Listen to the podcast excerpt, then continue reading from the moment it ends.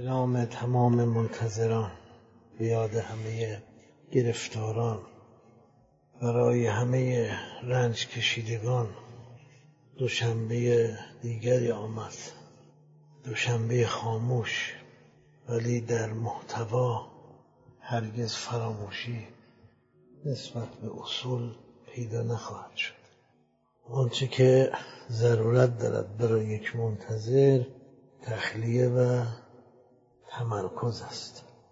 تخلیه یعنی خالص شدن از هر چیزی. سوای انتظار تمرکز هم یعنی مرکزیت دادن به تعهدات ماورایی برای پیشرفت کار. ما در طی کردن شب و روز همواره در معرض تهدید خلوص هستیم.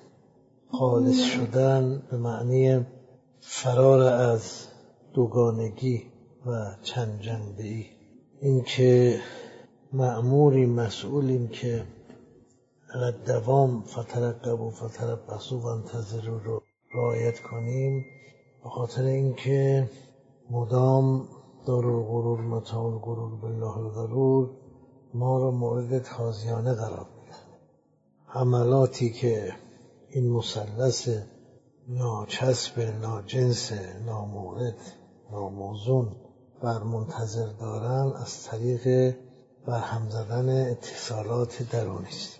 اون پنج عنصری که در هنگام فروش خود به رب الارباب منظور کرده اید احساس اعصاب افکار اخلاق اعمال زیر سایه خلوص نیت انجام پذیر است.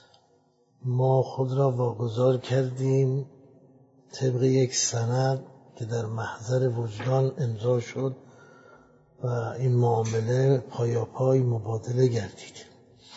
یعنی همه چیز رو دادیم تا همه چیز رو بگیریم. این همه چیزی که دادیم همین فضولاتی است که شده از نامونشان غیبت. اینها رو دادیم تا اصلمون رو پس بگیریم. ما وقتی به دنیا آمدیم اصلمون موند.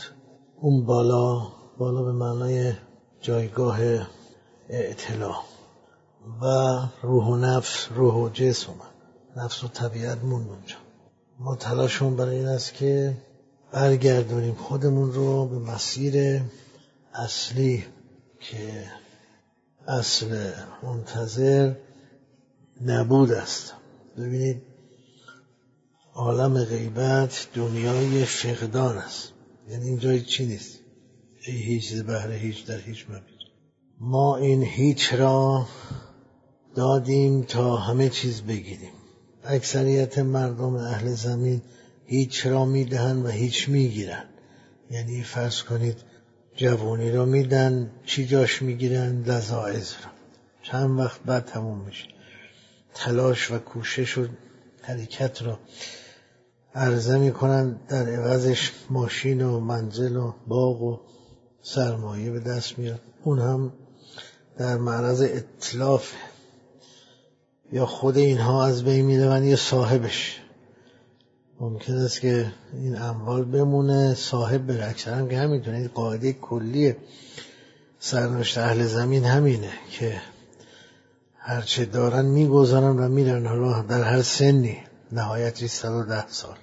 اونهایی که معامله نکردن در حقیقت معامله با نفس کردن. یا اینی به جای خدای حقیقی به خدای درونی معامله کردن. رأیت من تخذ اله هوا. موقعی که میرون همه چیز رو می‌گذارن میرون یعنی هم خودشون میرون هم اموالشون میرون هم زندگیشون هم جوانیشون هم عزتشون هم اعتبارشون ولی منتظر به مرحله پرده برداری از واقعیت های غیبت رسیده و پشت پرده رو دیده و دانسته است که آنچه که هست دروغ است. دیگه شما از پیوند بین مخلوق و خالق محکم دارید. خدایی که بشر را خلق کرد او را به اردنگی از محدوده حفاظت و قدرتش خارج کرد. یعنی یعنی بین مخلوق و خالق دیگه هیچ قراردادی نیست که من مخلوق این خالقم این خالق منو خلق کرده در قبال خلقش از من حفاظت می‌کنه.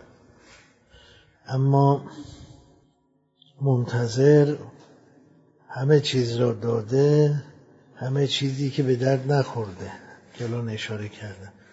و آنچه که به درد میخورده عمر جاودان و ورود به نورانیت محض و رهایی از ظلمت است بلا نشون